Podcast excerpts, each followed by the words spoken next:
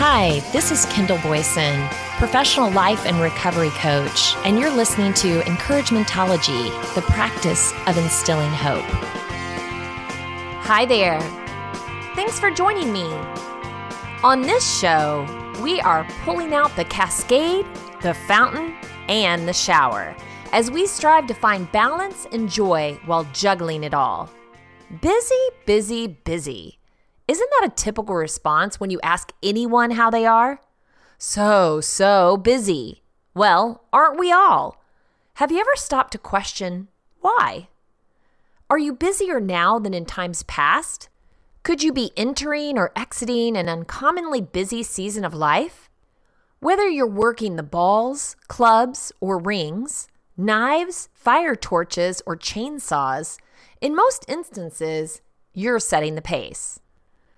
You're adding more to the centrifugal force and you're offsetting the balance. Before you know it, you're dangerously close to dropping it all or wishing you could.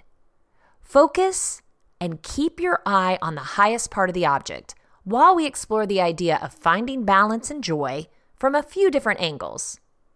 Ready to start your first throw? Remember this motto Don't worry if you keep dropping the ball.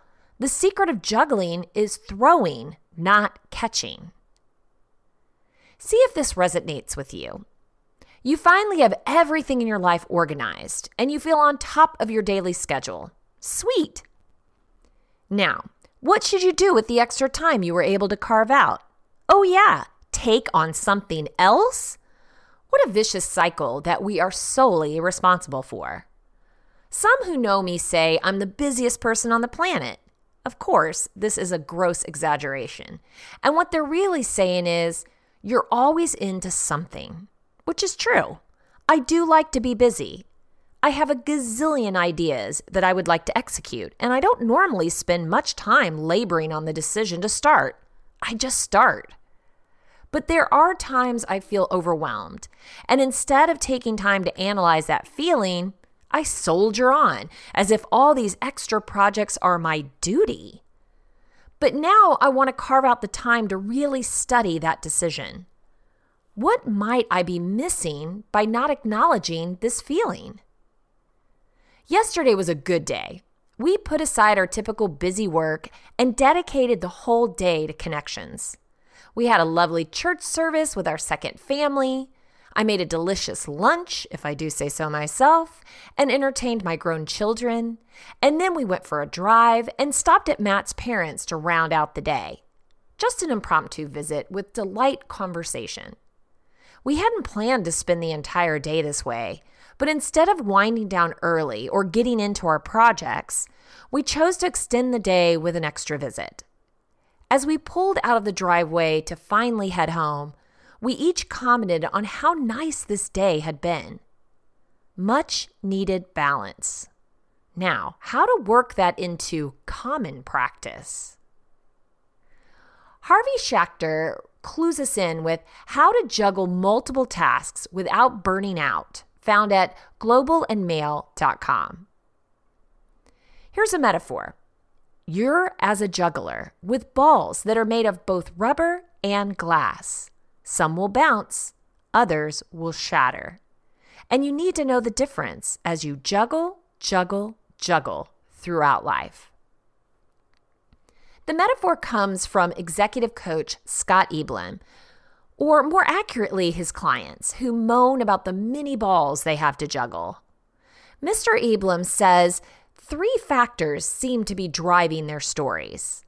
First, we are continually being asked to do much, much more with less. Second, we have the welcome and not so welcome ability to do practically everything from our smartphones that used to have to be done at our desks. Third, unless we enforce boundaries, we are instantly available to anyone who has our email address or phone number. How do you keep all the balls in the air without dropping something important or driving your health and well being off the cliff? He asks in his blog. He used to stress the importance of recognizing the difference between when something needs to be perfect and when good enough is good enough. But now he's suggesting that you can juggle more balls if you recognize which are rubber and which are glass. You can drop the rubber balls and usually recover easily enough. Drop a glass ball, and you're likely done with that one. Here are some questions he believes will help you distinguish between the balls. What's the long term impact of this ball? He suggests using author Suzy Welch's formula. Will this matter a week from now, a month from now, a year from now, 10 years from now? And don't just assess the career balls you're juggling, but all of them, including family and other interests. Who else cares about this ball? You may not care much about a particular ball, but perhaps your boss or your spouse does. You don't want your decision making to be driven solely by other people, but you usually need to at least consider them. What's the upside of this ball? It's easy when juggling a lot of balls to view them as equal burdens, which is not really the case. Asking what good things might result from doing a superb job of juggling a fabulous ball might help with setting priorities. If I drop this ball, could I recover? Some setbacks you face in life are minor and you bounce back quickly, while others are more significant. The point here is that most setbacks are recoverable. This means, of course, that most balls are rubber. That should help keep the pressure off a bit. Should I even be juggling this ball? It's possible someone else should be juggling it, no one should be juggling it, or you can delay dealing with it. Take some time early in the year to consider the rubber and glass balls you're dealing with.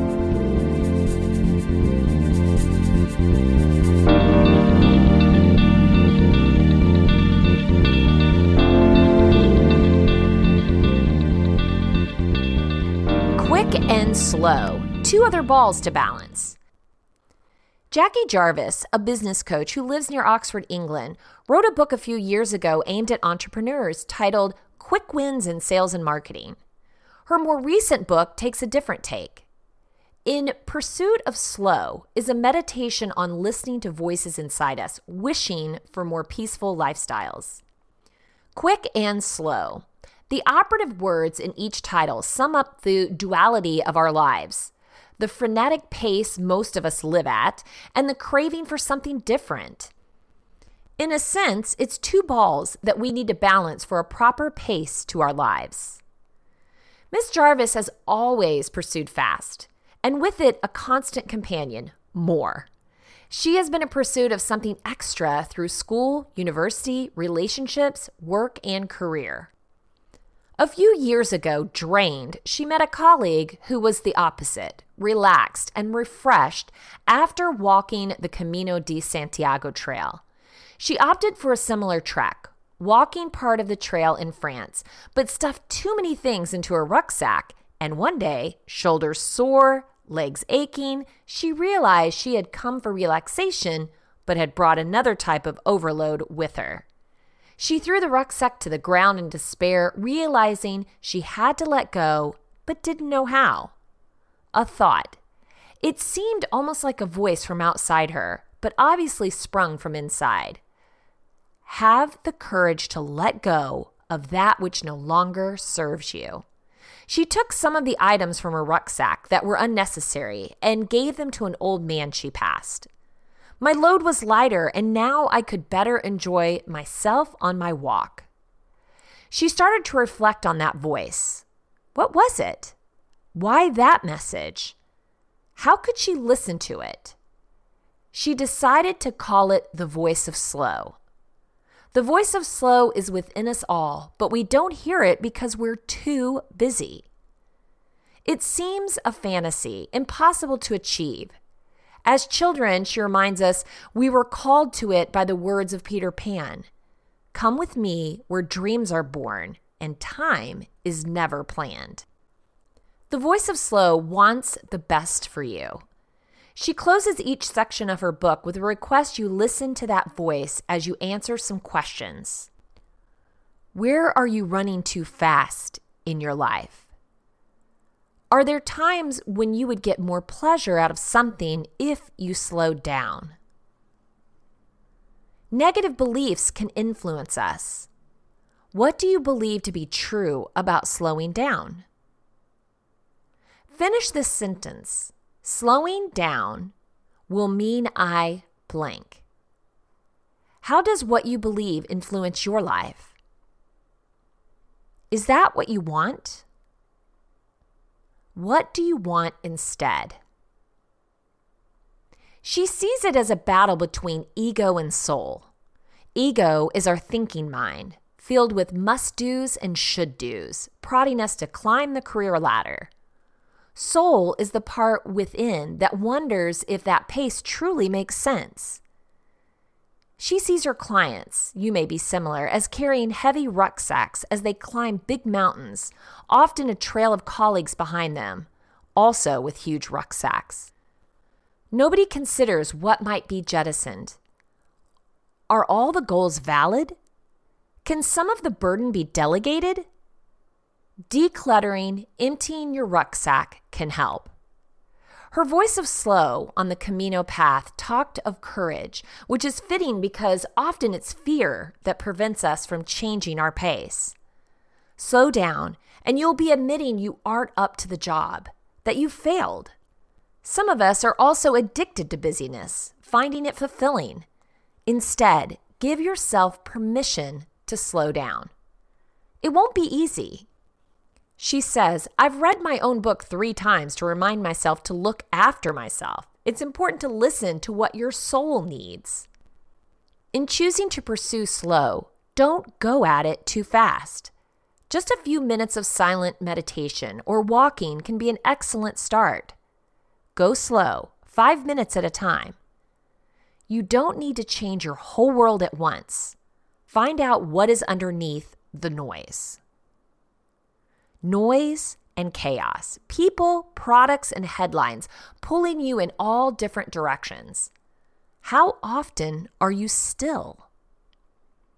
Wonder why most people brainstorm or pray in the shower? Is it because we're forced to focus and not easily distracted? Your mind is very powerful and can take you to so many places that will help you visualize a solution, uncover a new desire, revisit special memories, and develop empathy for others. Once we open ourselves up to ingesting the world around us, our own voice and independent thoughts are tainted. We've already mentioned the juggling act we do on a daily basis. How then are we to find a moment of peace to think? You can find positives and negatives for getting lost in your thoughts, but remember, we are striving for a healthy balance and a joy injection. So we'll focus on the positive side of this practice. Do you feel like you've lost your mind? Dr. Tchiki Davis helps us with seven ways to get your mind back, found at psychologytoday.com. Sometimes it can feel like our minds have been hijacked, whether it's from technologies designed to consume our attention, the anxieties of a pandemic, or simply the stress of working in a world that's connected 24 7. Most of us have a zillion things constantly running through our heads. This can leave us feeling frazzled. A mind on overdrive can not only mess with your ability to focus or be productive, it can also be distressing. Maybe we feel keyed up or agitated and end up snapping at people that don't really deserve it. Or maybe we feel so tense that we've literally got pain in our neck. Or maybe the ongoing stress of a full mind is hurting our sleep. Really, we just want to get our mind back, but how do we do it? Here are seven science based strategies you can start using today. Number one, Stop rumination cycles. You know that feeling when you just keep thinking about the same thing over and over again? Maybe you're agonizing over something you said that landed wrong, or you're stewing about something someone else did that got under your skin. You know that your thoughts aren't getting you anywhere, but you're just stuck in your head, unable to focus on anything else? That, my friend, is rumination. And it's a monster that feeds itself. Stopping rumination requires actively shifting your mind. Easier said than done, though, am I right? Usually, the most effective way to shift your mind is to focus on something else entirely. For example, you could pick an object in the room and start listing every tiny detail you see what color, shape, size it is. What else do you see when you look at it a bit longer? By focusing your attention on something else, even for a short period, you short circuit those negative thoughts and emotional cycles. Number two, reframe and refocus. When our minds get hijacked, we're actually hyper focused. We're just focused on the wrong things. Usually, we get stuck thinking about the negative part of whatever the thing is. If we reframe the situation, this time paying attention to the good things, we can shift gears and begin to settle our frantic minds. One way to reframe a situation is to use cognitive reappraisal. Cognitive reappraisal is simply the act of shifting our thoughts to shift our emotions. We can do this in two ways. The first way is to think about how the situation could be worse. At least we're not starving and homeless. The second way is to think about what's actually good about our situation. Hey, maybe this is an opportunity to learn and grow. By reframing the situation, we get to choose what we focus on and we start to get our minds back. Number three, use mindfulness. A buzzing mind is often one that focuses on either the past or the future. We may be upset about something from our past, or we may worry about what will happen in the future. Either way, we're not here in the present moment. By using mindfulness, we can bring ourselves back into our bodies and finally get out of our heads. So, how do we do this?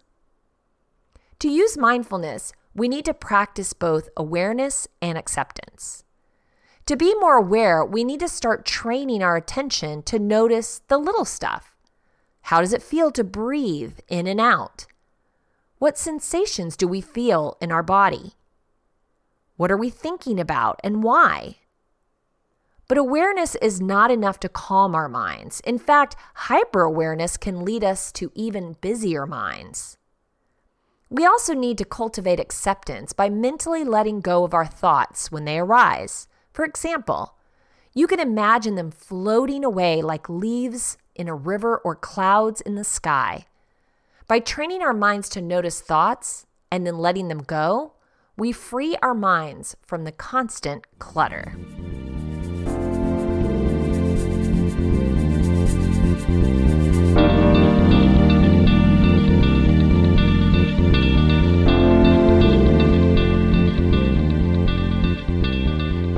Four, reboot your mind. The thing about the brain is that it likes to just keep doing the things it's always done. That means shifting your thoughts can be tough, especially for those of us who are overthinkers. Our brains have gotten so good at overthinking that they just don't know how to operate any other way. That's why getting our minds back can sometimes require shutting down and rebooting. You can do a quick mental reboot by just changing the scenery. Go for a walk, go to a different room, or face a different direction. These subtle changes can interrupt the process in your brain just enough to shift gears. For a bigger mental reboot, take a mini vacation to a new location. This time, make sure your mind gets to think about something else. For example, maybe instead of obsessing about the work project, you do an activity that forces you to think about something else. Something like climbing a mountain, cooking a new meal, or painting a picture. By doing different types of activities, you can reboot your mind and start fresh. Number five, show your mind who's boss. We often feel at the mercy of our mind. It always seems to go running off wherever it wants. But at the core, our brain is just another body part. And ultimately, we have control over our body parts. So, how might we stop our brains running off just like we might stop our body running off? We just need to use a parasympathetic nervous system to remind our brain who's boss. When we get caught up in a stress cycle, the parasympathetic nervous system works like the brakes. When we activate this system, it stops the fight or flight bodily response that goes along with a stressed mind. We could take a cold shower, gargle, or take a few long, deep breaths.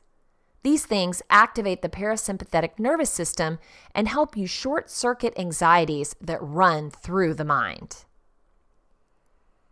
Number six, shift your mental gears. If we've lost our mind, we're often frustrated too. We just want peace of mind so we can simply get stuff done.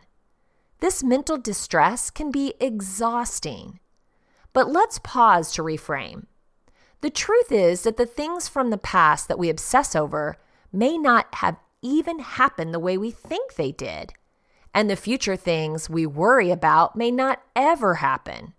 So the silver lining is we really do have a fantastic imagination, and we can use our imagination to get our minds back. The truth is that the thoughts we have are bothersome because they're negative. Rarely are we annoyed by positive thoughts.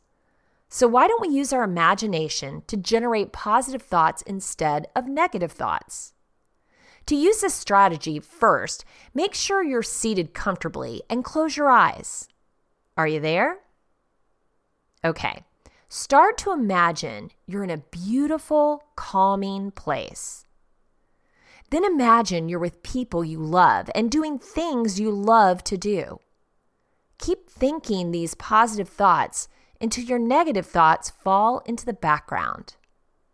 Finally, take a few deep breaths and sit with these thoughts for a moment. You've just used your imagination to get your mind back. Number seven, get a little help to calm your mind and reset. You've just learned a bunch of ways to get your mind back. But sometimes your mind is so full that you need a little more help. You want something that you don't have to think too much about or to work too hard at. Maybe you need a quick reset after the intense working session between Zoom meetings or before you go to bed, but you've only got two minutes and about two brain cells left to get your mind back. That's when you need to reset your mind. Neuroscientists have found that when you activate your brain in just the right ways, you can hard stop those distracting thought cycles. Your mind is clear and able to focus, and those lingering anxieties that hide somewhere deep inside the brain get released. All that's left is calm. This must be what it feels like to have peace of mind. I love this idea about rebooting your mind. You know, when your computer or phone starts acting crazy, getting frozen, running slow, or just doing things unexpectedly, the first thing you try is shutting it down and rebooting, setting things back to right. Rebooting unloads all device drivers, closes all programs, and restarts the operating system. Hmm, what if we adopted that same idea? What are some of the ways you could perform a reboot of your own? Take a nap. Get a bite to eat. Hydrate. Read. Study. Talk to someone. Start over. Let go. Modify your approach. Autopilot might seem like it's helping you through your day, but maybe it's carrying you through rough patch after rough patch. Over at becomingunbusy.com, I found how to start over Five steps to reboot your life. Have you had a clarifying moment when you realize that the life you're living is no longer the life you want for yourself or your family? Maybe you're making sacrifices for a career that no longer seems worth it, or you're in a relationship that no longer makes sense, or maybe you can't pinpoint exactly what it is. You just know deep in your heart that you need to change. You need to figure out how to rebuild your life so that it reflects who you are now. You're shifting. You've started to realize that you're not the same person you used to be. The things you used to tolerate have become intolerable. When you once remained quiet, you're now speaking your truth. You're beginning to value your voice and that there are some situations that no longer deserve your time, energy, and focus. Is it too late to rebuild your life? Absolutely not. If you're ready to start living a more intentional life that you want to be present for, then this is for you. Let's talk about how to start fresh when you realize you're ready to change. Here are five tips on how to start over in your life that will help you become the best version of yourself. The first step to rebuilding your life is to know what you actually want. Feeling unsettled or unhappy may have been a reason you wanted to rebuild your life in the first place, but you need to give yourself time to think and reflect on what you want your new life to look like. Start journaling your thoughts and ask yourself what you actually want to accomplish in your lifetime. Practice mindfulness. Notice what thoughts bring you peace or excitement. Get to know who you are now and get excited about who you're becoming. George Eliot said, It's never too late to be what you might have been. Number two, set your core values. Your personal core values are what will guide you through every decision you make and help you feel confident in your choices. If you aren't clear on what your core values are, now is the time to make that discovery. Figure out your top four to five core values that are the most important to you. Examples might be balance, compassion, fairness, security, or success, among hundreds of options. Your values are as unique as you are. As you think about how to restart your life, let these values guide you. When you know what you value, you can live in accordance with those values. Joshua Becker said, Ask yourself what is really important and then have the courage to build your home and life around that answer. Number three, organize your life. Whether physical or mental, decluttering is a vital part of starting over. Get rid of everything you don't want to take with you to your new life negative mindset, toxic relationships, clothes that don't fit, stained Tupperware, gone, out, goodbye. After all, can we start over when we haven't let go of our past? Also, by organizing your space and getting rid of excess, you're making physical space and mental space for a new life. You can't really have a new start when you're literally tripping over your old life, right? It also just feels good to live in an uncluttered life. Sometimes you don't feel the weight of something you've been carrying until you feel the weight of its release.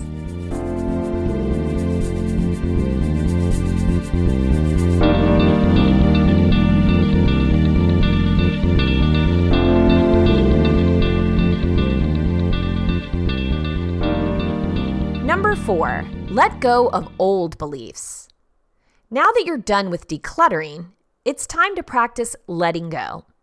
Let go of all the negative and limiting beliefs that you tell yourself or believe when others tell them to you. When a negative thought or belief about yourself pops into your mind, talk back. Replace the negative thought with a new one. For example, if you hear, no one could love me if they really knew me, try, my past has made me stronger and kinder and more compassionate. I'm worth getting to know and worthy of love. Do you know what people who have successfully figured out how to start over and live happily know? They know that you need to instruct your brain to work for you. Letting negative self talk into your mind doesn't serve you, and it has no place in your new life reboot. With every act of self care, your authentic self gets stronger, and the critical, fearful mind gets weaker. Every act of self care is a powerful declaration I am on my side. Each day, I am more and more on my side. Number five, practice forgiveness and gratitude. When starting over in life, you will likely find that guilt may try to follow you into your new life. We can rarely close a chapter on our lives without wondering if we could have done something different or without having to face realities that people were unavoidably hurt by the change. Fresh starts aren't always easy, but try not to carry the negativity with you into your new life. It's an excellent time to forgive yourself for your mistakes and to forgive others for theirs when you're starting over. Also, be thankful for all the life lessons and future insights. Forgiveness and gratitude are the two most powerful weapons that will help you reboot your life. An amazing thing happens when you get honest with yourself and start doing what you love and what makes you happy. In the end, awareness is the key to change. Be proud of yourself for knowing that your life needs the shift and recognizing that you're ready for it. Starting over can feel intimidating, but the right mindset and a good plan for how to restart your life, you're on the way to building a life that serves you well. You've got this. Six months from now, you can be in an entirely different space. Keep working and believing in yourself. Some say joy is within us, and it's just a matter of setting it free. Could chaos, clutter, and negative thoughts be preventing our joy from surfacing? If you start every day on a mission to release your joy, what will you remove, release, or reject in order to keep that path clear? Remove the obstacles in front of you, unnecessary to dos, perceived responsibilities, and naysayers. Release the thoughts that keep you stuck self doubt, shame, and guilt. Reject negative ideas and opinions. Re engineer the conversation. Turn off the tube. Take a break from headlines. Think about the start of your day today. Were you focused on releasing your joy? Melissa Goldberg tells us exactly how to find joy today and every day. And this is found over at oprahdaily.com. Spoiler alert this past year has been challenging for nearly everyone, to say the least. So if you're having more difficulty finding positivity and joy, guess what? You're not alone. In fact, a recent survey from the University of Chicago found that happiness among Americans has fallen to a five decade low. The good news while, yes, a good chunk of happiness is influenced by genetics and whether or not your basic needs are met, like safety, shelter, and food, there's also a lot you can do yourself to get your joy back, even during hard, difficult times. This comes from Sonja Lyubomirsky. She's a doctor and professor of psychology at the University of California, Riverside. You can absolutely improve your happiness level as long as you're willing to put the effort into it. If you constantly remind yourself to do little things, like look at the bright side, eventually those habits will become ingrained. Even better, by adding more joy to your daily routine, you may also enhance your overall well being. Happiness has two components, she says. The first is life satisfaction, which is that sense that your life is going well. The second is the experience of frequent positive emotions, which include pride, curiosity, enthusiasm, tranquility, and you're right, joy. Here are the best expert approved strategies to find more joy in your work, in your home, and in your ordinary life. Strike up a conversation with friends, family members, and even strangers.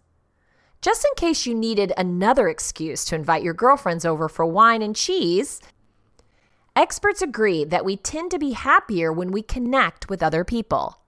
Social interaction is the thing that most reliably increases people's positive emotions, whether you're introverted or extroverted. This comes from Dr. Elizabeth Dunn, professor of psychology at the University of British Columbia.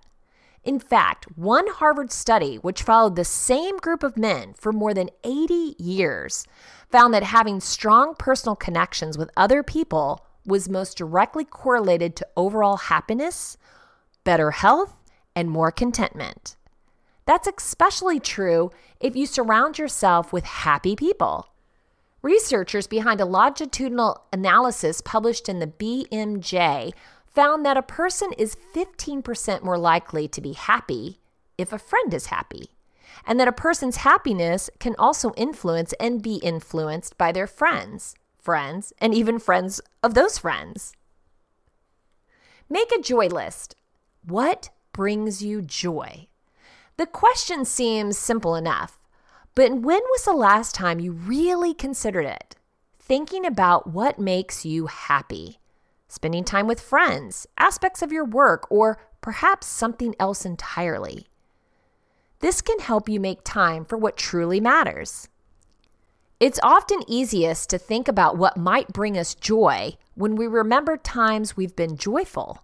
This comes from Laurie Santos, doctor and professor of psychology at Yale University. Who were we with? What were we doing? How can we recreate those moments to experience joy again? Give a little bit. There's a reason why the old adage, it's better to give than to receive, has stood the test of time. It's actually true, especially in regards to cultivating joy. When Dunn and her colleagues analyzed surveys from 200,000 adults globally, they found that in every major region of the world, people who gave money to charity were happier than those who did not, even after taking their own financial situations into account. That may be in part because giving to charity activates regions in the brain associated with pleasure, social connection, and trust, according to a 2006 study by the National Institutes of Health. If you're on a tight budget, giving away just a little bit of money has the same effect on happiness as giving away a lot. In one study, Dunn and her colleagues handed envelopes of money to students at the University of British Columbia. The recipients were told that they should spend the money, either 5 or $20, by the end of the day, either on themselves or on others. We found that people who spent the money on themselves that day weren't happier that evening. But people who spent it on others were. The amount of money, 5 or $20, didn't matter at all. Be even kinder. Donating to meaningful organizations and causes isn't the only do good gesture that can increase your levels of joy. In a study published in the Review of General Psychology, Lyubomirsky and her colleagues asked college students to perform five acts of kindness per week over the course of six weeks. Some students were assigned to complete all five acts in one day, while others were asked to do all five acts spread across a week. We found that when people carried out three to five acts of kindness a day, they experienced significant increases in happiness. And it didn't have to be a big gesture. It could be almost anything from giving a friend a ride to letting someone at the grocery store line get in front of you. In addition to the frequency with which you do kind acts, research has also indicated that varying the acts itself is important. A 2005 study found that people who completed a variety of acts of kindness showed greater increases in happiness than those who performed the same activity over and over again. To help get you started, here are a few suggestions. Surprise a neighbor with a freshly baked treat. Compliment the first person you speak to each day. Leave a thank you note for your mail carrier. Run an errand for an extremely busy friend or family member. Hold the elevator door when you see someone running towards it. Pass along a great book you've just finished reading. And leave a generous tip for a pleasant waiter. Add some color to your home and your world. Can the colors, furnishings, and decorations in our home make us feel quantifiably happier? According to Ingrid Fetell Lee, a designer and author of Joyful, the answer is a resounding yes. More than a decade ago, Fetell Lee started asking complete strangers about the tangible things that brought them joy. To her surprise, some answers came up over and over again, including confetti, rainbows, tree houses, hot air balloons, googly eyes, kites, and clouds. It was immediately clear that there was something about bright colors. It seemed like they translated to joy. Scientific research agrees. A study of nearly 1,000 people across four countries found that those working in vibrant, colorful offices were not only more alert than those working in duller spaces, but were also more joyful and friendly. Another study found that bright colors like pink and blue are associated with positive emotions, while dark colors like brown or black are associated with negative emotions. That's why Fetell Lee believes adding pops of color in one or more effective areas will spark joy in the home. Not ready for a royal blue bedroom or a yellow kitchen? Fetell Lee has three bright ideas. Paint your front door with an eye catching color, like coral, which is what Fetell Lee chose on her house.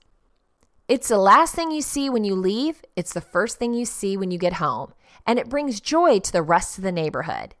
If you're looking for even more foolproof way to play with color, try replacing any white candles in your home with ones that come with happy hues like yellow or turquoise.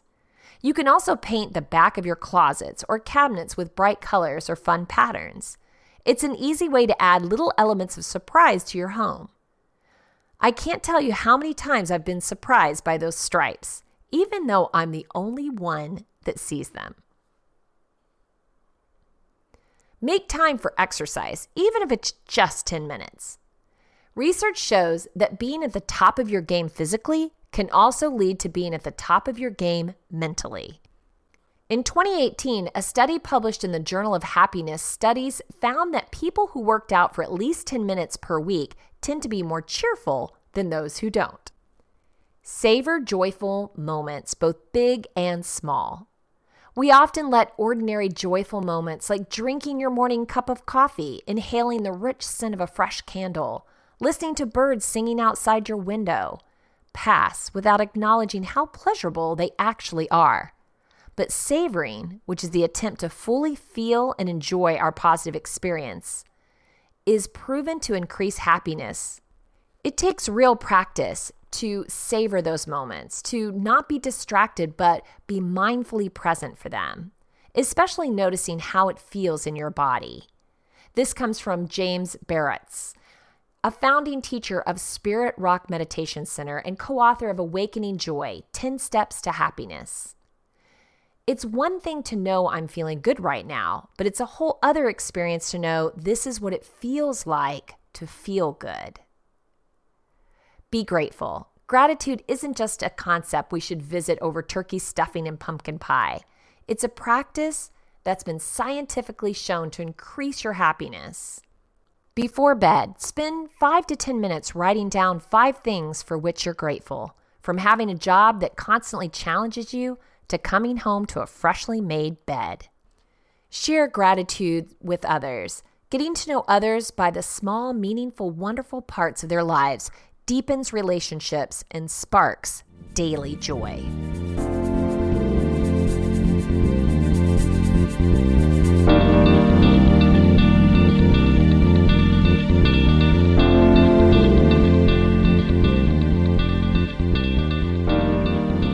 Want to share encouragementology with a friend who needs to know they are not alone in this journey of self discovery, you can visit encouragementology.com or anywhere you stream your content to receive this episode and all others. Follow us on Facebook for additional encouragement throughout the week. So I challenge you. Before you drop it all, consider prioritizing with a softer or a harder throw as you dive into what to remove, release, and reject. Finding balance and joy doesn't mean becoming an expert at juggling it all. I know you can do it. Thank you for listening to Encouragementology with Kendall Boyson, where we find positive ways to handle some of life's challenges. I stumbled through until the path was clear. That's when I found you and how I wound up here.